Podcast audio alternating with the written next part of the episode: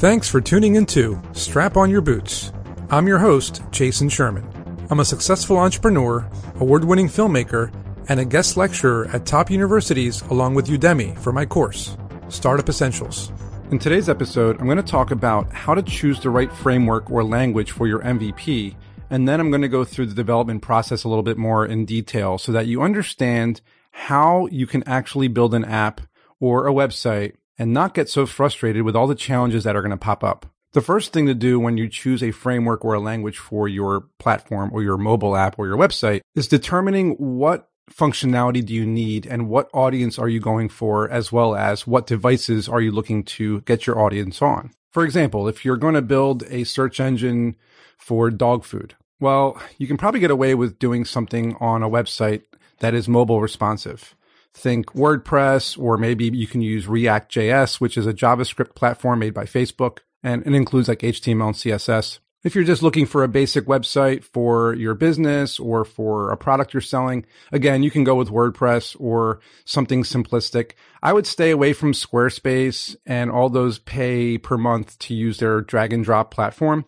because the first thing is they're expensive. The second thing is you don't really get the code. It's all like drag and drop imagery by using WordPress or even just Bootstrap themes on HTML, CSS, and JavaScript, it's a little bit of a learning curve, but in the long run, you're going to save money because paying for a server is only about $5 a month and you'll own the domain name, you'll own the code, you can change it or move it whenever you want. Nobody can take it away from you.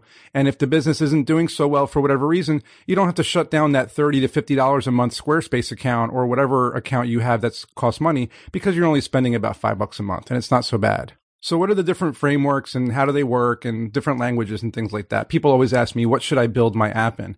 Well, it goes without saying, if you're going to build a native mobile app, like think Instagram or Snapchat or Facebook or, you know, any app that you use on your phone today, Apple has their own language called Objective-C and also Swift that you build in a program called Xcode.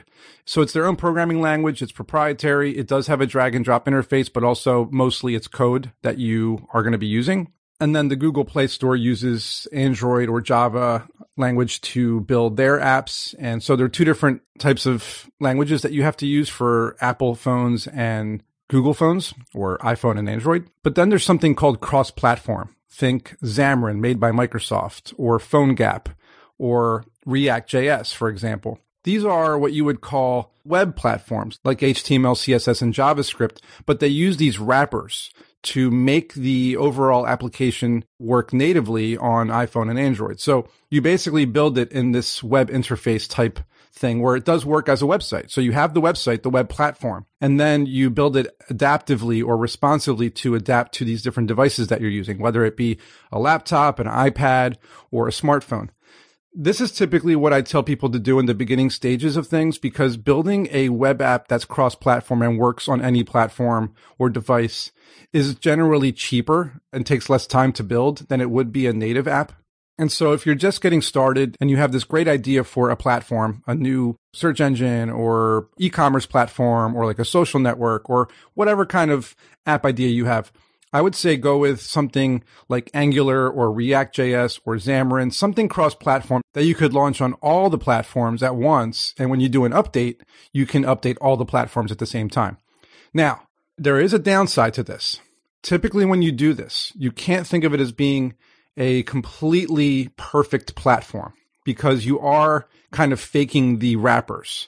It's not really native iOS or Android. So there are some limitations. Typically that has to do with the camera functionality because you're not really using the native camera functionality. Yes, you can use what's called libraries or plugins. So you can kind of plug in a library to use the code with your platform to make things easier. But there's another downside to that too. When you use a library, if the developer who built that library didn't update it and there's an error or Apple or Google is not allowing, they're rejecting the app because it's using that library, well, then you're out of luck. You have to wait for the developer to, you know, send a commit to GitHub, which is a programming code development repository called github.com. You have to wait for the developer to commit or submit code fixes to that repository. And I know I'm getting a little technical here. So what I'm going to do is I'm um, go into a different technology. So let's say you're building a search engine or you're building a social network and you only want it to be a website for now, which is cheaper and faster to build. Well, you may consider either going with WordPress or PHP and MySQL, which is a very popular choice for websites and social networks and search engines. There's also Ruby on Rails and, and JavaScript and a lot of other languages you can use like Python. But for the most part, most people feel more comfortable using PHP MySQL, you know, cross-platform technologies like I mentioned, or WordPress, or just HTML, CSS, and JavaScript.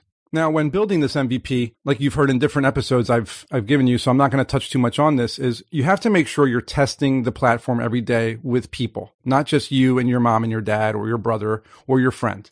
You have to pick at least 20 outsiders. It's not that many people.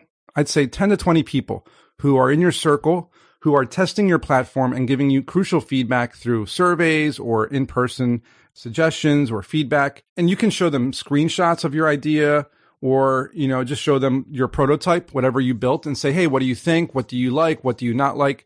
And then you want to kind of build on that. You want to build on that feedback. And people seem to forget to do that or they don't want to. They think that it's better to just build the entire thing first and then launch the platform. It's just a big mistake. You're going to find out that when you do that, you're going to have to end up changing a lot of stuff along the way. Some of the challenges you're going to face when developing a platform, when working with programmers, are you're going to miss deadlines and you might even go over budget because one of the biggest things I try telling people when it comes to programming is it usually costs twice as much money and takes twice as long to build your platform. It's frustrating and some people just don't understand why, but it's just the nature of the beast. It's how it works. So what I try to do to mitigate that risk and to try to counteract that is I tell people some of these things. So for example, don't add too many features at once. Just stick to one feature, get it built, test it, and then move on to the next feature. Maybe that's one feature per week or even one per month. Take your time. Don't try to flood it with features because when you add a new feature, it will most likely break an old feature. this is completely normal and it should not cause any concern. You should just be expecting bugs to pop up because they will pop up all the time. They have to be fixed and they're not always easy to fix. This is completely normal because unforeseen circumstances will appear in the middle of the development process that can push your launch or your updates back weeks or even months. So I always try to tell my entrepreneurs that I help, don't tell your users via email or social media or any other method that you'll have a feature or a version or an app update ready by a certain date. Only send that message out after the app is published to the store or the website is updated. Because if you don't do that, people are going to be like, well, what the hell? Why, you know, why isn't it working? Because you didn't get approved by the app store or your website wasn't finished on time like you thought it would be. Which reminds me, developers cannot control Apple or Google when it comes to the app review process. They will probably reject your app at least once. Okay. So you can't blame developers when Apple or Google doesn't accept your app. Sorry. Just don't blame the developers, please.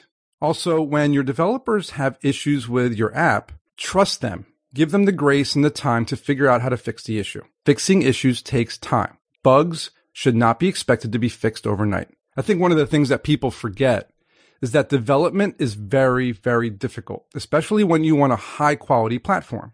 It takes time to build these complicated features while making sure the performance of the platform is still scalable. So one of the things I try to tell entrepreneurs, even though it seems to go in one ear and out the other, is to accept the fact that challenges, blockers, walls, bugs, and issues will pop up during the development process on a regular basis. And if you can acknowledge this fact, it will allow you to set certain expectations. And it'll allow you to understand that the deadlines that you want are unreasonable. They're not going to work. Which reminds me, if your developer misses a deadline, please, for the love of God, don't be upset with them. Don't chastise them. Don't, you know, yell at them. Don't tell them how upset and disappointed you are. It's not their fault. It's beyond developer control because bugs are always going to be part of the development process. And here's the last piece about development that people don't seem to understand. Even when you quote unquote finish your app and launch it, it's still not finished. Why is that? Well, because APIs and SDKs and other third party software that you might use, including operating systems like iOS or Android, have to be constantly updated to current software versions.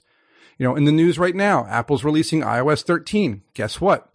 all the developers out there that have apps have to update their app to meet the requirements of iOS 13.